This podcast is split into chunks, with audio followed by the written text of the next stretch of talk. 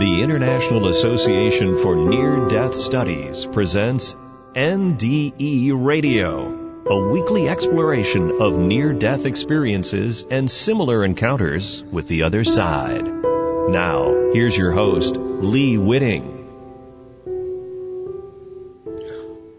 Are there spiritual reasons for the near death experience? What are NDEers supposed to do with the gifts they have received?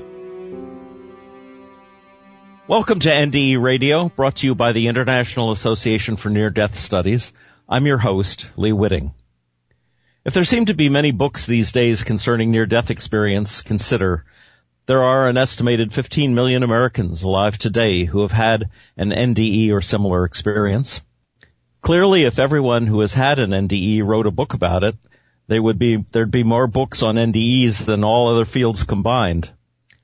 But clearly some NDEers are meant to write books while others are given other gifts and responsibilities attached to their near-death experience. Today's guest is author speaker Carol Vengroff, who has shared her heart-touching near-death experience in her book My Ever After Chronicles.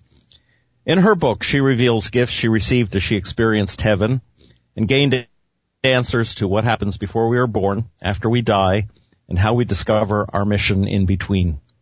Carol lives on the west coast of Florida with her husband. She treasures time with family, friends, traveling, sailing, gardening, and her work as an artist.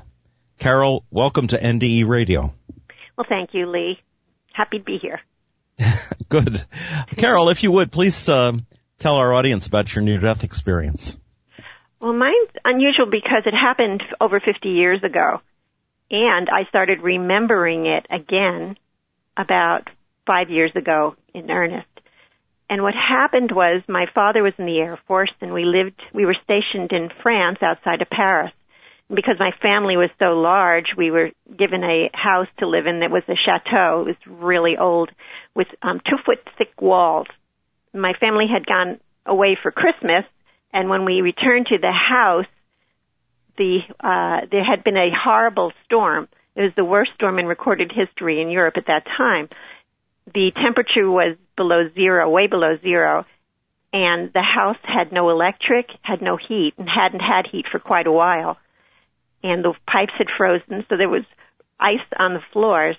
And we got in from driving for about 24 hours. My father drove straight through. We got in the middle of the night into the house, and it was so cold, and we didn't have a choice. We had nowhere else to go. My father just just go to sleep. Went to sleep with all our clothes on somewhere between the time we arrived and around four in the morning, I I died. I froze to death. Mm. The reason why I know that this, I feel that this happened was my little sister who was sleeping next to me realized something was very wrong with me. She could not wake me up. She said I wasn't breathing and she was getting hysterical why wasn't I breathing? It was it, was so cold you could see your breath. She did not see any breath coming out of me and she could not get me to wake up.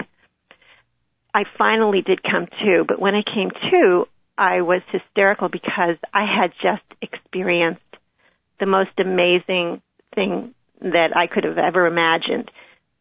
And what happened was when I left, it was now I know it. It's um, other people have very similar experiences I left my body. I actually saw myself leave my body.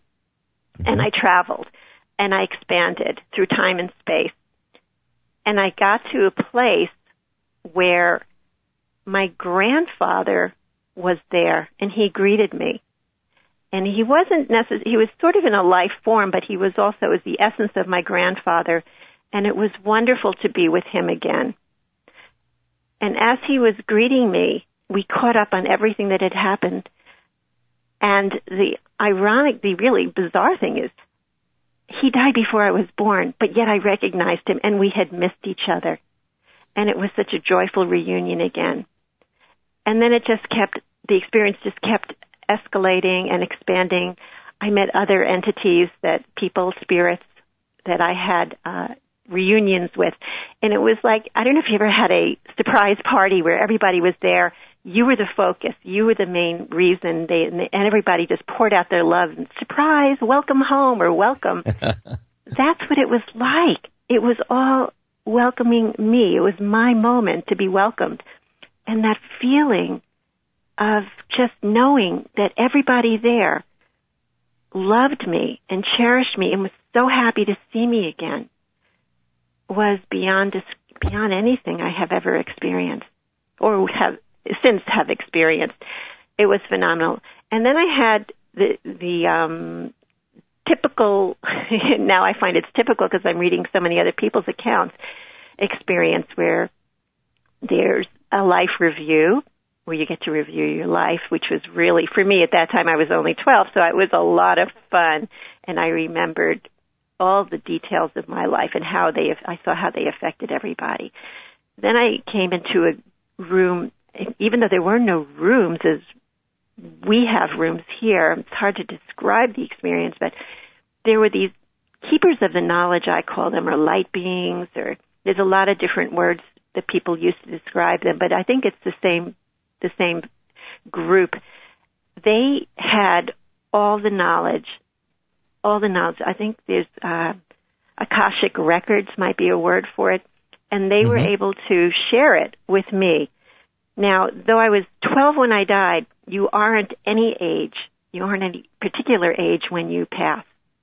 You actually were all I don't know how it works. I do know that I was, my mind, my 12 year old mind was able to absorb all this information and it was wise enough to know that as a human being, we're incapable of even digesting or understanding even the most minute parts of what they had taught me what they told me, what they shared with me.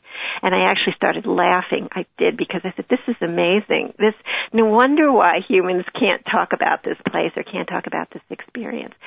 So there was, there was that experience that, and I got the answers to every question imaginable.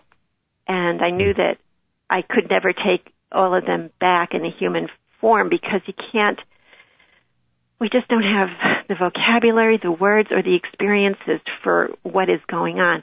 But I did register and I was able to make a mental note. Anything is possible. Mm-hmm. So I know that for a fact. Anything is possible because I got to experience that on the other side. And I had a most amazing communion with Christ. Now, you read, well, you're Christian origin, so that's what that's who you would meet up with. The Christ I met on the other side was nothing. He was nothing, or is nothing, like the Christ I was taught about as a Presbyterian and a Baptist and a Catholic, which I was raised in all the faiths. And he was just the man, yet the spirit, the essence of the Christ that there's the basic Christ that we all know, and that's who mm-hmm. I saw.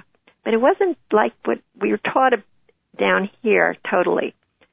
And after I met Christ, I did understand there were other masters, as masters or other entities that are wise and like Christ like, like Buddha, Krishna. I understood that we, Christ isn't the necessarily the only great person to have come to earth. There were others also. And I got to experience them too. But my focus was Christ. That was my most, that was the highlight of my experience. And then finally, I expanded, I went into turbo thrust, so to speak, and I expanded to God realization. And he is not sitting on a cloud with a beard and, and on a fluffy cloud. He connects us all and he contains everything that there ever is and ever will be. And he is, if you go inside, if you go look through a microscope, there's a whole universe that's micro. And it just goes and it can expand to infinity. I don't know how it does it, but it does. And then if you go out with a telescope, there's a whole universe that expands to infinity. And that is just the beginning of how you could experience explain God, God realization, only it's love. And it's through light and love that I, I understood this. We are all connected through it. Nothing, nothing gets around it because it's all part of it. It's all part of the experience. And then just when I was really getting into it, I was told, guess what? You have to go back. I go, go back to what? And they go, you have to go back. Before I could even protest, I understood I would be back eventually, but that I had to go back to my body because I wasn't complete. I hadn't finished whatever it was that I was here for. And they sent me back and I somehow managed to fit this expanded light being of love and joy into this little tiny body laying somewhere on a planet somewhere in the solar system below. And the the most amazing thing was as I got closer to Earth, there's this thing called gravity, which doesn't exist there, and time and form, and that all started to take hold of me as I got closer, and then I finally got almost sucked into my body. The moment that I hit, the impact was the most painful experience I've ever had, ever. It was so heavy. Gravity was so heavy. I really didn't think I could ever breathe again. I didn't, I, it was like having um, an elephant sitting on your chest. Mm. Gravity is, we don't realize how heavy gravity is. It's mm-hmm. really heavy. And it weighed me down. And then I finally started taking a breath. And then I started coming to and I was able to wiggle my fingers and my feet and toes and and then I heard my sister calling to me. And she goes, Where were you? And that really was interesting. She knew I wasn't here. Hmm. And that started a whole conversation. so that's my story. were you able to tell her about it right away? I did. I woke up the whole house. I woke up my parents because I was so, I was excited that I met my grandfather. And I wanted to tell my mother about meeting her father and he just loves her so much. And I, I think there was a message for her mm-hmm. had a message for her that I was supposed to give. And uh yeah, and of course they said, you know, it's it's uh three o'clock in the morning, Carol. We we've been driving all night. This is nice, dear. Go back to sleep and talk about it in the morning. So did they did they finally come to understand that this had really happened to you? And uh, my parents, no, never. No, my mother, my mother it was cute. She, I mean, I, I insisted. I was so insistent. I was so so enveloped by the experience. I just. Was. I didn't want to do anything. I just I wanted to be a nun. I mean, I woke up. I go, I want to be a nun, and uh, they go, no, no, no, no, no. So they made me. They had me talk to our chaplain because I was so mm-hmm. insistent that this was not a dream. They they thought it was a dream, and he was so offended by what I had to say. Oh dear. That he said, he said to me, "Did you did you ever hear of a mental institution?" I said, "No." He said, "Well, that's where they put crazy people." He said, "If you don't stop this right now, I'm going to have your parents put you in a mental institution." This is a 12-year-old. Oh, that's so terrible. Well, that's what I had. So I stopped. I stopped. I stopped talking about it, but I was euphoric for for I don't know months afterwards. I was on a high and um, it was frustrating. I did write a letter to myself, and I wrote everything I could think of down from the experience, and I said, you know what? They'll believe me when I'm an adult. So I wrote a letter and I sealed it in a in tin foil because that's all we had, and stuck it in the outside wall of the house. The house had a big wall around it, and I said, as an adult, I'll come back. I'll find my letter and the world will believe me then. No one had ever talked about these things. I thought I was the only one and I thought mm. maybe I was crazy. They had me believing I might be. did you go back and find the letter? Yes, I did. After I wrote my first draft of my book and read it to a few friends, and they said, "You know what you have to do." And I go, "What?" And they said, "You have to go back and find your letter." so a couple of years ago, yes, um, right before. And I it was published. still there. Well, part the the foil was. the letter was long gone. Oh. But it was. But you know, the the owner of the house interestingly, okay, this whole this whole experience is about me finding my voice. I want you to be really clear. I felt I didn't have a voice because I couldn't talk about this. Okay, do you get that? Mm-hmm. So the owner of the house was dying of throat cancer and could not talk. How wow. ironic is that? And he welcomed me to his home. He sign languaged and um, to somebody, and then he also wrote everything down and he was so thrilled about my journey. He took me through the whole house and I even went in the attic and I had never been in the attic of this chateau. And when I was in there all of a sudden it all clicked. I remembered going through the attic going through the beams and it was all it all came back to me and and uh yeah it was so that was I thought was an interesting little side note. I um several years ago, I stayed in a in a priory in France from the 14th century. I think it was uh, probably the same kind of construction because it was even in the springtime it was freezing cold. It's cold. Yeah. Yeah, the the stone hold, holds the cold against all fires in the fireplace and everything. It, uh, it yeah, cold. tell me, um, in coming back with the with the knowledge that you did, did, did they offer you any explanation for why there's evil in the world?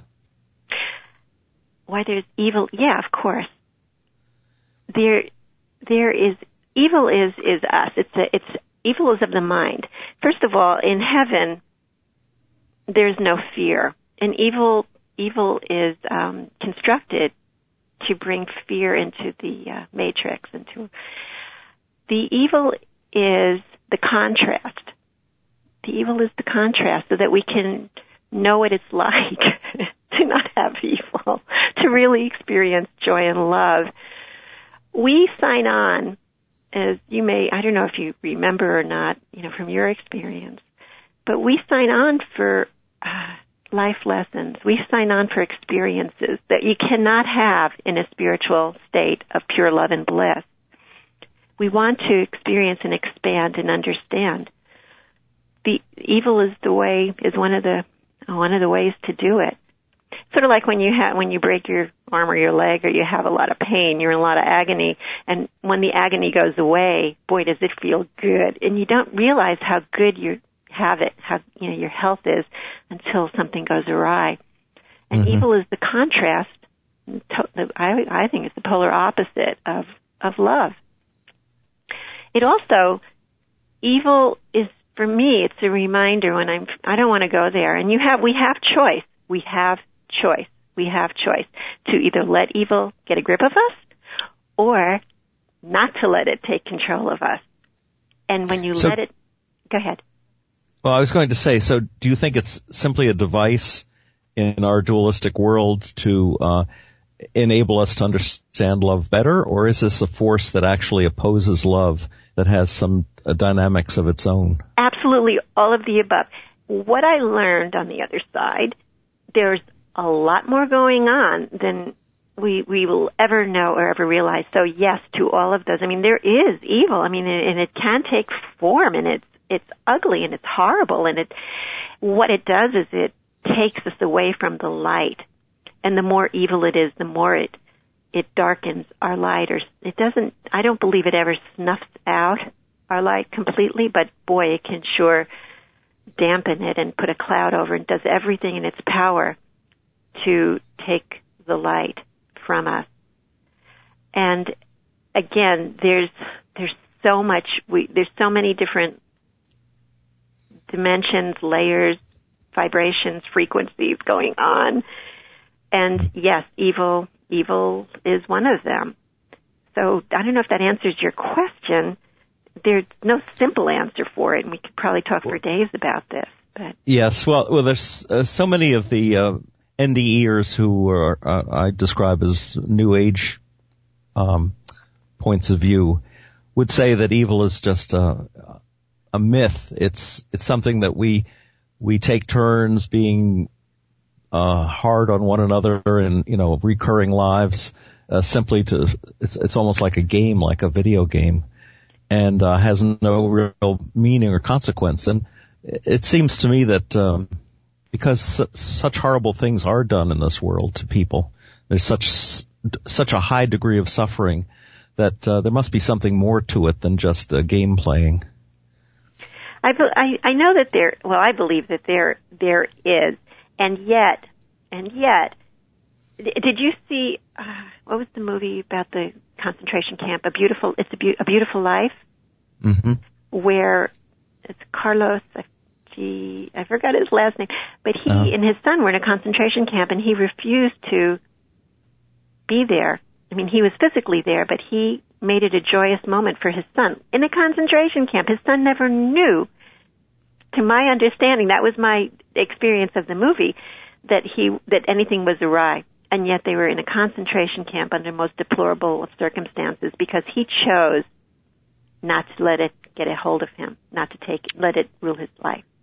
Right. Well, Corrie Ten Boom said the same thing about her experience in the concentration camp where she lost um, all of her family, really, but that the the experience of God was so powerful in the midst of all this suffering um, that she was able to teach people and to love people and to to help them.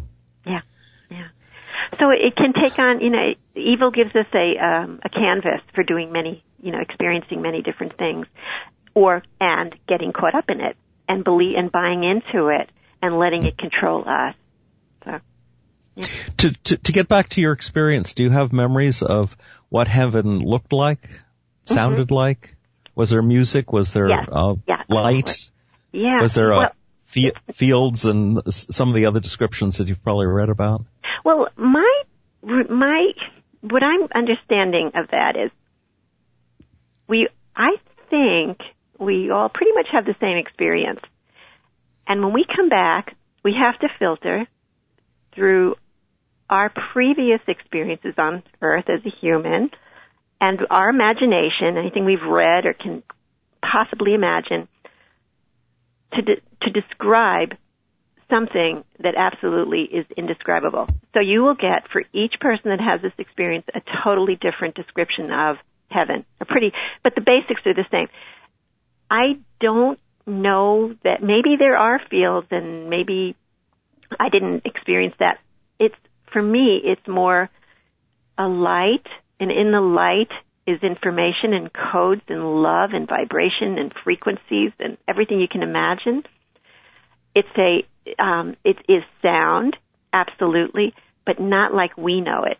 It's it's it is like we know it, and then it's even much more. And the sound, the notes, take on lives of their own. Each note, and each note has meanings, and uh, it just goes on and on.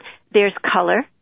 We exist there. There's other entities there. There's other spirits and souls, and and and yet, I think in order for our finite minds to be able to construct it, we put gates up or we put buildings up or we make it into fields and if, and maybe maybe that is the experience of the person that is doing that at that time. I don't know. For me though, I came back and I remember distinctly saying it's not like we thought. it's just not like we thought. But yet it it is, you know, and and then I had to try to put it into it. It took me 3 years to put uh, my book is not very big and it's not very it's I think 67 pages or 93 something like that. It's not very long it took me years to just try to put verbiage to that that's indescribable.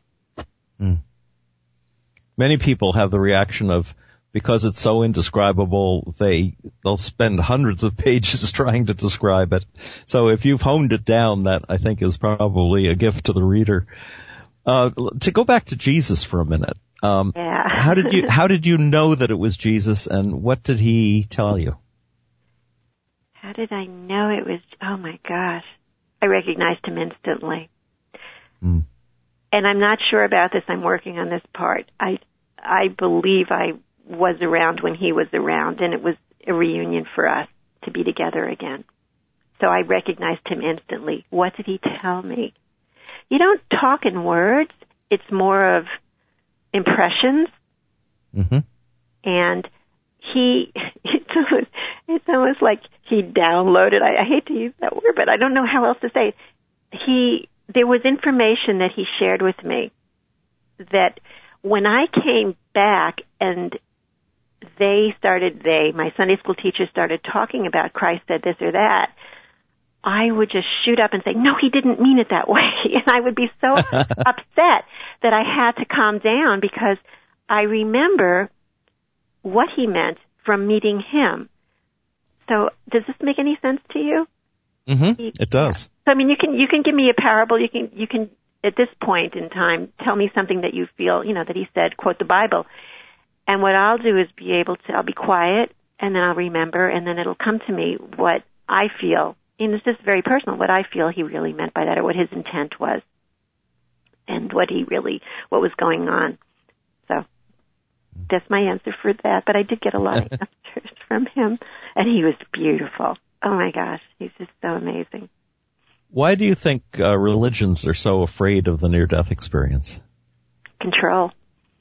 Mm. I think that somewhere in a long time ago, religion took a left-hand turn, and they wanted to an ego set in, an ego set in and control.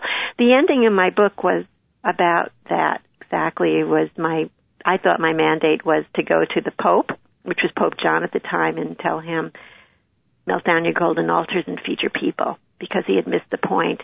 When I went to the Vatican and saw all the the gold and that the Pope uh, was dressed. Isn't it, isn't it incredible? The well, artwork, but I, you know, I, sculptures. I, I, it was very difficult because I, you know, I knew that this is not what Christ intended when he came down. the last thing he would want is a golden, first of all, to be up there on a cross, you know, and then with the golden um, crown on his head and, and, and the robes and, and all this. He would rather feed the people. And I actually told this to one of the um, priests who was from the Vatican who I got to meet and said, I need to talk to the Pope. I have a message for him. And he said, and I told him the message. He goes, well, good luck with that one. because we hear it all the time. I go, no, but this is from God. He goes, well, that's nice. But the, and the good news is Pope Francis, he's the man. He is my yes. hero. He absolutely. I I totally agree with you. He got it. He's, you know, he's he's got he's got the uh, exactly the message you wanted to deliver to uh, right. uh, John. He's already figured it out. He is. He's he's just the most amazing, beautiful pope.